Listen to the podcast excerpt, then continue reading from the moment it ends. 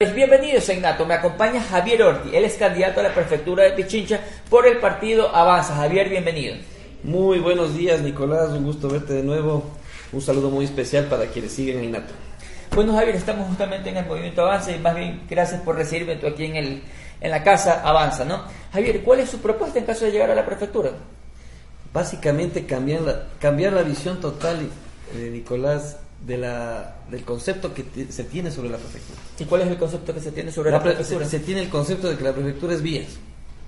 ¿Ya? Sí, como que las vías es el final de la gestión de un prefecto, cuando las vías tienen que ser el medio para conseguir un objetivo final.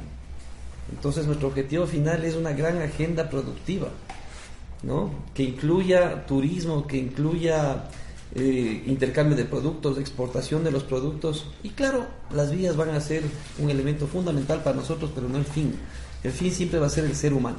Pero las vías que sirven para el transporte. Es una herramienta. Cuando tú hablas de, fundamental. De, estas cosas que podrías de pronto que existen, que ya están incorporadas, ¿sería para potencializarlas o, es que no existen en, todo este tiempo no se, no se ha realizado?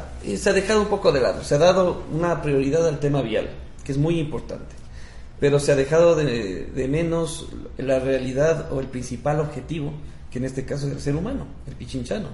Y el pichinchano lo que necesita es trabajar, necesita producir, necesita eh, tener recursos, eh, potencializarse en varios temas. Y claro, las vías van a ser una herramienta fundamental y ya vamos a hablar sobre nuestro modelo de gestión en el tema vial. Sin embargo, nuestro objetivo es darle la vuelta a eso. ¿no?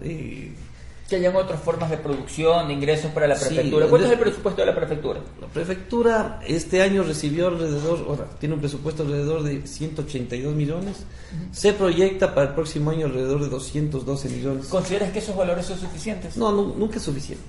Nunca es suficiente. Estamos hablando de, en la actualidad, de un 38% de gasto corriente. ¿sí? El cual hay que revisarlo bien, hay que revisarlo bien, siempre precautelando la estabilidad del trabajador, por supuesto. Pero hay que cambiar el modelo de gestión administrativa también del Consejo Provincial. hay que descentralizarlo un poco De los 200 millones yo sí quisiera que inviertan algo, por lo menos arreglando la entrada de la, de la mm. prefectura, porque o sea, si estamos preocupados alrededor y resulta que la prefectura, uno llega y lo que encuentra es realmente una situación deplorable. Yo, yo, yo trabajé en el Consejo Provincial entre el año 2005 y 2008, ¿no?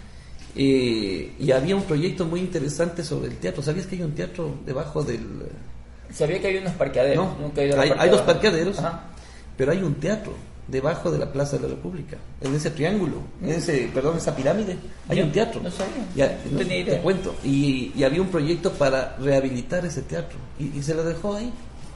Hoy por hoy tú tienes una plaza de la República. el que está abandonado, es, igual como el, la, la, librería o Es prácticamente, prácticamente un, una instalación, un, elefante blanco. ¿Y, ¿Y, por qué no comenzar por ahí? O sea, justamente dándole esa, cambiándole esa imagen realmente a la gobernación. ¿En qué prefectura se hizo el, el edificio del Consejo Provincial? No sé, yo tengo 10 años aquí viviendo y lo que sé es que... En, en la prefectura de Patricio Romero ahí funcionaba también eh, la vicepresidencia, tengo entendido también que con AYA. Sí, en algún, momento, en algún momento funcionó ahí. Pero te cuento que el diseño, el diseño del Consejo Provincial es un diseño masónico. Es una plomada. Así se lo diseñó. Por eso tiene una pirámide de entrada de un, teatro. Con Patricio Romero, allá por la época de los 80. ¿Y, ¿Y, por qué se perdió esto?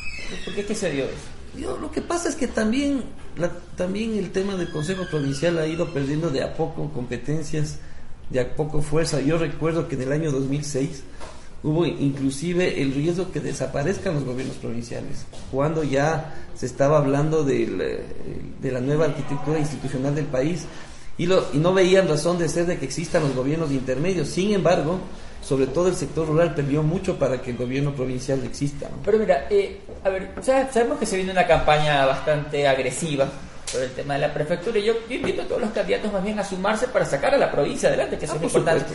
Pero aquí el tema es que dirán Javier Ortiz es una continuidad de Ramiro González y de Gustavo Baroja en la prefectura. No, eso es lo que tratan de vender otros adversarios, ¿no? Aquí hay que ser sumamente claros. Yo tengo una muy buena relación absolutamente con todos los candidatos a la prefectura. Sin embargo, en temas políticos hay que ser claros. A mí me van a tratar de vincular con el tema de Ramiro González. Eh, nosotros, tú, estuviste presente hace ocho meses en la expulsión de Ramiro dentro de Avanza. En la rueda de prensa, sí, estuve. Y es porque en realidad la gente está percibiendo que nuestra candidatura en realidad es la que, la que significa cambiar a una nueva visión a Pichincha. Porque tú ves, en un candidato eh, representa prácticamente una continuidad del, modelo de gestión del alcalde Rodas. Se ve claramente ahí una, una alianza que ha existido entre Paco Moncayo y, Juan Zapata y prácticamente la gente está dando cuenta de ese tema. Pero es que eso no tiene... ahí, tienes el otro... Pero discúlpame, Javier, ¿qué sentido tendré? Porque si él dice... Bueno, claro, trabajó en el municipio con, con el alcalde no, Suma tiene que ver con perfecto. Y, ahora, y ahora va... Ah, ¿Ah? Suma no tiene perfecto, ¿no? Y ahora va a la izquierda democrática, o sea... En política todo es posible. Claro, pero bueno, el ciudadano también saca sus conclusiones, bueno, eso ya es cuestión de, de cada quien cómo claro, saque, por supuesto, entonces tienes ese tema, tienes, tienes a un Federico Pérez que representa prácticamente el pasado, él ya tuvo su oportunidad, hay que reconocer que hubo obras que existió en su, en su administración, sin embargo, nosotros pensamos que la visión de, de Pichincha tiene que ir mucho más allá de eso, ¿no? Tienes otra candidata que en cambio está utilizando la la candidatura de la prefectura más como una especie de reivindicación de lo que significó Rafael Correa. Paola Pavón. Exactamente. va a estar, muy pronto también en y, este programa. Y, ella tiene su razón por hacerlo. ¿Cuál, razón será? Le voy a preguntar, me comprometo a preguntar. hizo ayer una, de lo que tengo entendido, una, un manifiesto que no tiene nada que ver con Pichincha, más tiene que ver con las privatizaciones de CCNT y demás. Entonces se ve claramente que más allá de las propuestas que tenga para Pichincha, es un espacio, una plataforma política para tratar de reivindicar este voto duro correísta. ahora sí, vamos a pasar a cómo lo vas a hacer, porque eso es lo que los, los, pichichanos quieren saber, los quiteños y las personas primero, quieren saber cómo lo vas a hacer, cuál es tu formación académica, cuál es tu conocimiento, las herramientas que te van a poder eh, permitir potencializar todo este tipo de cosas. durante toda mi vida nos hemos preparado principalmente en el tema de la gestión pública. Gestión pública. Nosotros, yo soy un gestor público. Eh, alguien que ha estudiado el tema político, el tema de la administración pública, el tema de la comunicación política, que es importante, porque todo tiene que ser de manera integral, todo tiene que ser de manera integral. Hemos viajado por varios países analizando otros modelos de gestión. Es difícil tratar de emular otros modelos de gestión a nuestra realidad, pero sí sacar ideas importantes para tratar de armar un, un proyecto que prácticamente y inserta a Pichincha en el futuro del mundo. Y esa es nuestra propuesta. Ok, pero esa propuesta, tienes los conocimientos, según lo que me has explicado, pero ¿cómo lo hacemos con un presupuesto de 200 millones que me dijiste que no era eh, suficiente? lo que pasa es que... ¿Cómo podría generarse esa autogestión con lo que tú estás Lo que pasa es que primero debemos ser claros de cuál realmente es la función de un Consejo Provincial. Y la función de un Consejo Provincial es la articulación con todos los actores. ¿no? no solo con su presupuesto hacer obras, sino cogestionar con la empresa privada, con las comunidades, con los colectivos, con los GATS, es decir, parroquiales, cantonales, con los municipios. Trabajar en conjunto con un consejo provincial, un ente colegiado, que está compuesto principalmente por los alcaldes y los representantes de las juntas parroquiales. Entonces, eh, el, consejo provincial tiene que dar prioridad, en este caso, en base a su corto presupuesto, tiene que dar prioridad a la asociación público-privada, por ejemplo, a la concesión, a la creación de empresas de economía mixta. ¿Entiendes? Solo ahí, en donde exista un cogobierno, una coparticipación con todos los actores que conforman la provincia de Pichincha, podemos sacar adelante grandes, grandes proyectos. Sin embargo, todos estos proyectos se dan de la mano del voto del ciudadano. Y cuando vas caminando, pero ¿qué te dice la gente? Eso, eso es lo más importante. ¿Qué te dice la gente? La, depende del sector. ¿Qué te dice Uno de los principales objetivos es romper definitivamente el divorcio entre lo urbano y lo rural. Ok, correcto. Por ejemplo, ¿cierto? Por ejemplo, el quiteño me dice, Javier, cuando hay feriado y no tenemos plata para irnos a la playa, eh, no vemos, no sabemos a dónde ir en Pichincha. Sabemos que hay grandes, lindos sitios, pero no sabemos. conocen que existen cascadas en el noroccidente, cascadas en Rumipamba, eh, cascadas en Rumiñahui, nueve volcanes en Mejía, no saben, no saben. Entonces, el, quiteño, por ejemplo, tú, tú, vives ocho años en Quito, ¿no es cierto? Ocho años. Es como la no sé conozco Machachi, sí, he ido Pero al inicio, cuando llegaste, ¿dónde hiciste tu visto? Turismo, en el centro de Quito. claro, sí, obviamente fue el centro de Quito. Ahí te has ido a, la, mitad del mundo. No, sabes que no conozco la mitad del mundo. No conozco la mitad del mundo. He pasado por la Te mitad del mundo, pero nunca, nunca me he bajado a tomarme la clásica foto. He ido a Calacalí, he pasado por Una foto con, con las, con la- de... Exactamente, nunca, nunca, Ya. nunca lo he hecho todavía. no, por falta Pero verás, generalmente la gente va al centro histórico o, o- o cuando quiere llevarle de turismo a un familiar que vive, le lleva al, centro histórico, Así es. no, de ahí se van a la mitad del mundo y al siguiente día ya están en Otavalo. Eso pasa. Cuando hay otros lugares que Claro. también se pueden Entonces, obviamente, nosotros-. Nuestro caballo de batalla, Nicolás, tiene que ser el turismo. Tiene que ser el turismo. Y el turismo comunitario, el ecoturismo, el turismo en sí. Por eso la prefectura, a través de concesiones, a través de, vuelvo y repito, asociaciones públicos privadas y demás, tiene que enfocarse en el turismo. Entonces ahí tenemos dos ejes. Eso justamente te iba a preguntar. Dos ¿El ejes. turismo es, es un, eje, un eje o, O sea, está dentro de los dos ejes? Está, o sea, el turismo engloba dos ejes fundamentales, o, sea, Otro. o mejor dicho, dos, dos ejecuciones inmediatas. ¿Cuáles La serían? una es la conectividad. ¿Sí? Nosotros queremos hacer lo que sí se hace en otros países del mundo, porque yo lo he visto. Si tú te vas, por ejemplo, a un pueblo cercano de Madrid y quieres hacer turismo, lo primero que haces es visitar la plaza central. Y cuando visitas la plaza central, te encuentras con un infocentro turístico, tienes acceso a internet gratis, limitado por supuesto 10, 20 minutos. Te empapas de todo lo que hay en ese, en ese pueblito y vas y visitas dentro del punto de vista gastronómico, museos, lo que hay. Eso vamos a hacer en todas las parroquias. La. Corporación Nacional de Telecomunicaciones, ahorita que justamente lo nombrabas, ya tiene estos infocentros im- implementados. Pero no, no, conocen, no no, funcionan. nadie entonces, conoce. Nadie conoce. Se conoce. Tú cuando te vas ahorita, por ejemplo, ¿qué haces? ¿A dónde te vas? Te vas al Parque Central. Exactamente. Te tomas un helado en el Parque Central y no tienes idea que existe. No Exactamente. tienes idea que existe. Por ejemplo, si tú visitas Perucho, Perucho. Pe- Perucho es, No, eso no conozco. No No, conoces, Perucho, no, no conozco. te invito un día. A ver, para ir a ver. Nos vamos al norte, coges la vía por Tabacundo, de ahí te vas a la ruta escondida en donde es Chávez Pama, Perucho, Atahualpa y terminas de San José de Minas. O también te puedes ir por la mitad del mundo.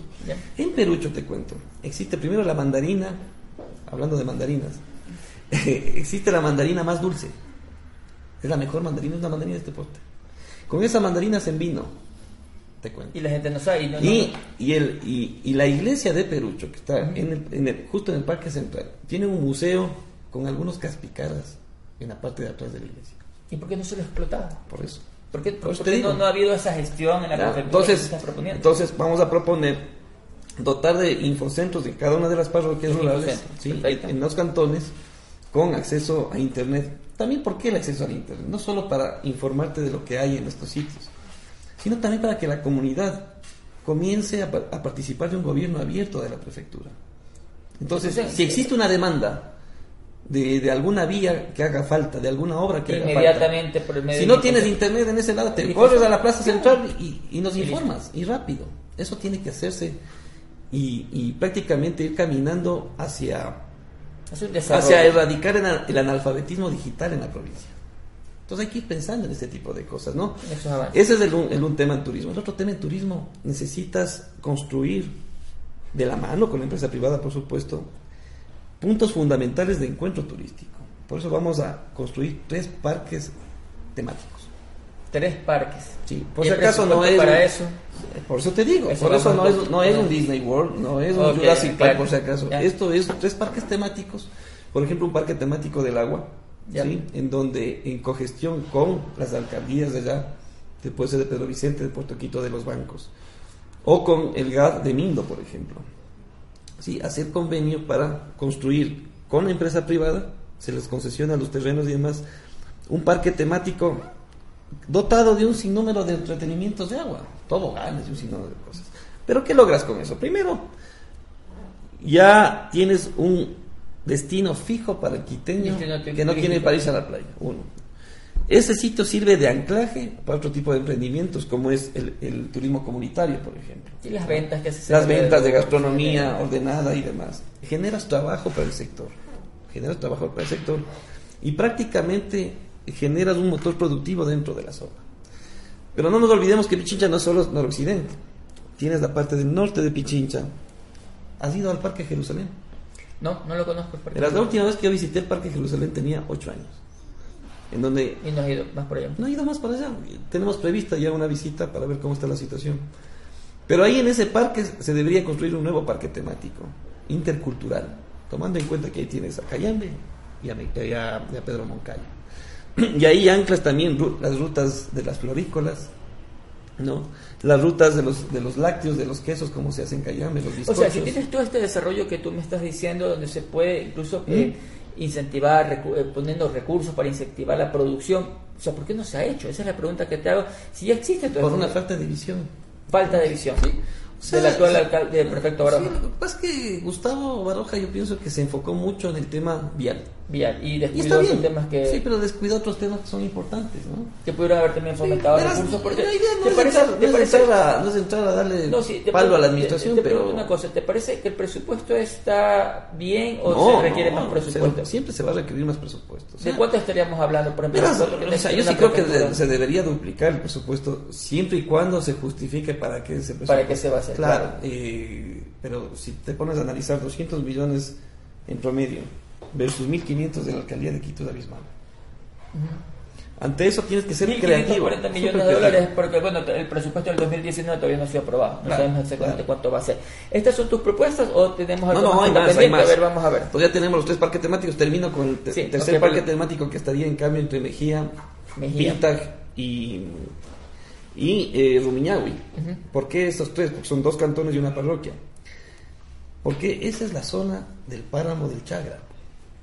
Entonces, el Chagra es un símbolo no solo de Mejía o de Rumiñahui, también de Pintag. El paseo del Chagra. Claro. Entonces tenemos que hacer un parque sí temático conozco de- un paseo de Chagra. En donde tú vayas con tus hijos, tú eres casado. Soltero. Bueno, cuando vayas, Ya. vas con tus hijos a una granja, les das de comer a los animales, miras cómo se, se, trata ese tema, te puedes pasear con ponis, te puedes pasear con...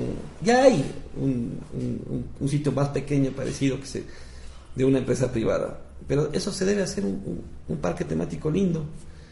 Tienes nueve Y- y- volcanes y- alrededor. Y, aprovechar el Paseos el tema, el tema del paseo del Chagra y todo eso, la- la- todo lo que, yo sí conozco, sí he ido por allá y estuve en un paseo del Chagra, me pareció hermoso, o sea, muy chévere, la gente muy incentivada. Pero el problema Pero- del paseo Chávez es una vez al año nomás. Exacto, ¿y por qué no hacer unos tres paseos del Claro, Chagra? ¿Por qué claro, no? claro. ¿Por qué tener a los caballos guardados tanto tiempo cuando se los puede, no solamente hacer Bueno, hay, los hay- hay en realidad uno, uno y, también? y también el tema del Chagra también es cuando son las fiestas de Rumiñahui también. Cuéntanos el resto de las propuestas, este, Javier.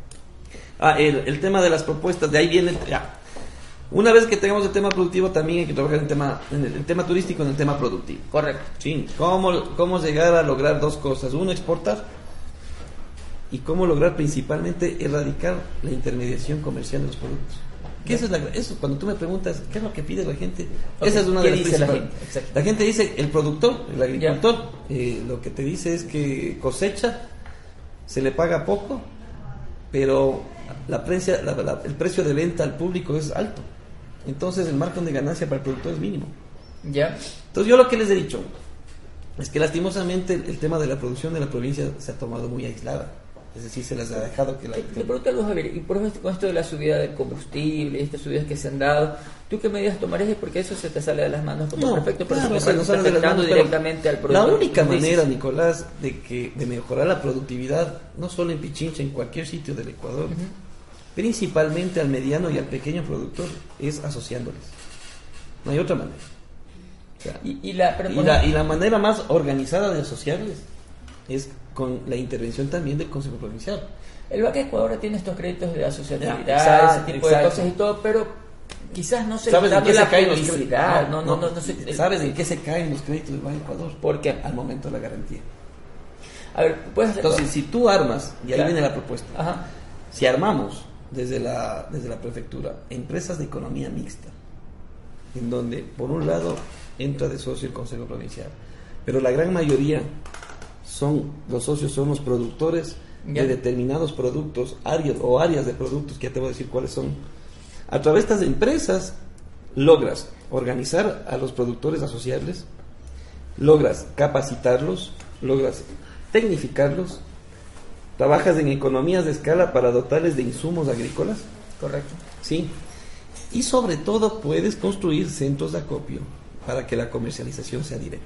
A ver, pero aquí yo, yo te hago este, este paréntesis y también invito públicamente a Jorge Walker, que está como presidente del directorio del BAN Ecuador, para hablar de estos temas, porque yo el tema del Ban Ecuador lo vengo escuchando hace Entonces, cuando les das socios, ahí puedes hacer procesos de co-garantía. Tienen los, los, los, productos, tienen o sea, los productos financieros para poder este, entonces, vos puedes, estos temas. Vos puedes, vos puedes decir, a ver, ¿quién necesita un préstamo para, para este año incrementar la capacidad instalada de la cosecha de palma. ¿Por qué pasa si el banco no te lo da? Porque he escuchado muchos productores... Es que el banco no te lo da. ¿Por qué?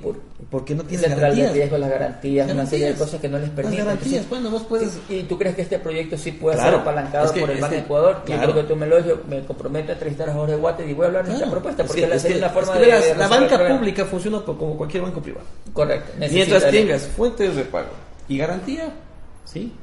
Cualquier proyecto es viable. Pero si solo tienes el, proyecto y no tienes la garantía, es complicado. Entonces ahí manejas un esquema de co-garantía entre productores. Pero organizado a través de esta empresa pública. En, estos sectores, verás. Tienes el sector de la palma, que está bajando el precio de la palma para el aceite de, palma africana. Pero se puede trabajar ya en un futuro en la generación de biocombustible a través de la palma. Tienes el sector del cacao en, el occidente. Tienes el sector del café te cuento un dato. Hoy por hoy, productos más importantes. El mejor, el mejor café de altura, adivina dónde está produciendo. ¿Dónde está funcionando? Tandapi. Tandapi. Es, es la parroquia Manuel Cornejo Astorga de, de Mejía. ¿Y las personas no conocen? Mira. Cacao. ¿Sabes qué nos piden los productores de cacao? ¿Qué les piden? ¿Y por qué no se hace chocolate donde se produce cacao? ¿Por qué? Porque, porque no ¿Por qué no le ponemos valor agregado al cacao? Porque y no ese apoyo, exactamente. ¿no? Tienes los lácteos, Mejía y Cayán. Leche, la leche famosa, la leche más pura es la de Mejía. Por eso hay el tema de la, de la leche, que yo apoyo totalmente, que no le pueden meter suero a la leche. Bueno, pero también sí el gobierno ha realizado campañas de que consumir lo nuestro, tratado de, incentivar un poco. Ahí, ahí está topando el punto fundamental. En Pichincha necesitamos crear la marca Pichincha. La marca Pichincha. La marca Pichincha, consume que Pichincha. para que... Ya vas a ver un spot que va a salir. Ah, súper bueno, me avises. Eh, en donde yo les doy de desayunar a los candidatos de alcaldes de Avanza, de todos los cantones, con la condición de que ellos hayan traído sus productos. Entonces estamos desayunando queso de cayambe con bizcocho, café de tandapi, cacao de noroccidente, no yuca de noroccidente. no trajo para la entrevista? Pues, porque me cogiste en curva, pero te estás pegando agüita de mejilla de tesalia, ¿verdad? Javier, eh, continuando eh, con, con, el tema de la Esto de la marca Pichincha es importante. Sí, eso quiero que me... La marca Pichincha es un, concepto de identidad. Yo sé que todos decimos lo mismo, pero en realidad sí es necesario. Y hay que recuperarlo. Yo creo que se ¿Tú de dónde eres? Yo soy guayaquileño, pero yo tengo ocho años acá. Pero tú dices que es guayaquileño de Guayas. Guayaquileño. Ya. Por ejemplo, nuestro pana de ahí, que no le ven en la cámara, él es de Choni. Ya. Pero si le preguntas, pregúntale de dónde es. ¿De dónde es? A ver, amigo, se le escucha. Manaba. El pichinchano nunca te va a decir que es el pichincha. Te va a decir que es de Quito. De Callao, de Machacha. De Machacha, exactamente. Entonces, hay que crear la marca Pichincha. Oye, Pichincha tiene, hoy por hoy, de acuerdo al censo, un censo que salió, la ciudad más poblada del Ecuador es Quito. Yo te pregunto, ¿en qué se beneficiaría o, qué, o en qué se ha beneficiado sobre todo el sector rural? Eso contéstamelo tú, tú eres el entrevistado. Pues, te digo una percepción. el sector rural no se ha beneficiado absolutamente en nada de este, de este gran mercado quiteño. El sector rural no se ha beneficiado en nada de tener el mejor o el aeropuerto más moderno de Latinoamérica. Nada, nada. Porque no se ha desarrollado. Porque no ha habido un liderazgo no ha habido liderazgo para poder sí, se necesita un liderazgo por parte de, la prefectura de Pichincha para que la marca Pichincha prevalezca y los principales beneficiarios de este gran mercado tienen que ser el sector rural. Al sector rural tiene que ir el turismo, al sector rural tiene que ir la producción, al sector rural tiene que, tiene que haber el empleo. Y dar todas estas oportunidades. Hay que crear estas oportunidades. Con, la marca Pichincho también quiero hacerte eh, conocer una campaña que estoy haciendo para, con todos los, los, candidatos que están dentro del programa. Y es que en caso de llegar pues, al puesto al que están aspirando, se comprometan, si quieren hacerlo, a crear una ley u ordenanza, como se lo quiera llamar, para la erradicación definitiva al maltrato de los animales. Que esta ah, situación se termine, un tema fundamental se termine porque no es solamente de que pobrecito el perrito, sino que también puede ser un problema de salud. Entonces, Javier, eh, te quiero preguntar pues si te comprometes en caso de Más que comprometerme es parte de mi plan de trabajo. Ah, más allá de generar, Por generar No, pues está más que comprometido. Perfecto. La ciudadanía sabe que yo fui el primer político y en su momento me dieron palo por eso. Pero en el 2013 fui el primer político que dio como oferta de campaña la generación de le- legislación para dotar a las ciudades de, de clínicas veterinarias públicas. Perfecto. Y te cuento que hay ciudades que ya la implementaron, incluida Quito. En Quito hay una clínica una veterinaria, sí, en Ibarra también.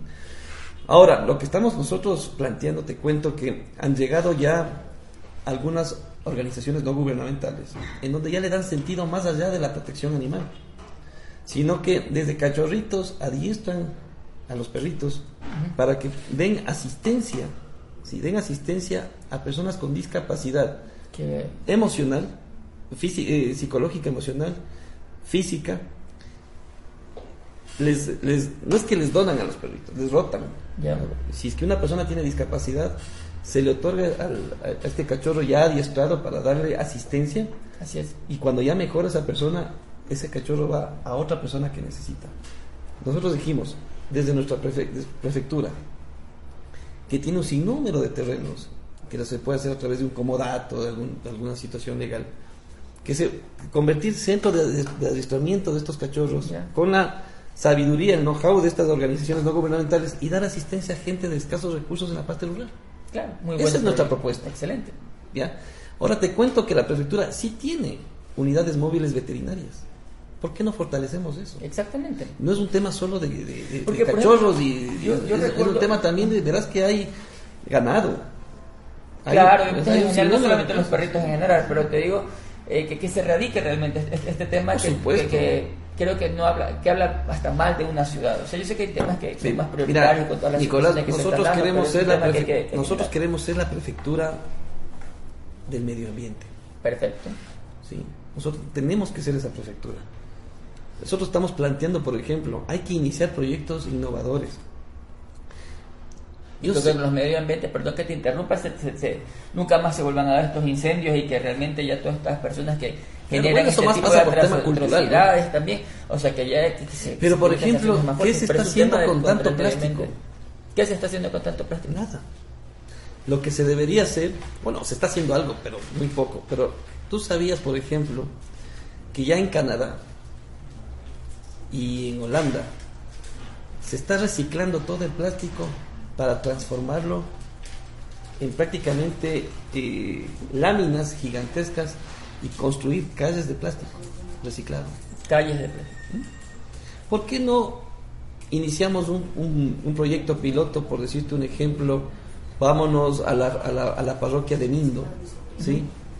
Y en las vías que se necesite implementar, en lugar de poner adoquín, ya implementamos vías Y reciclamos. de vías de plástico reciclado, Y reciclamos.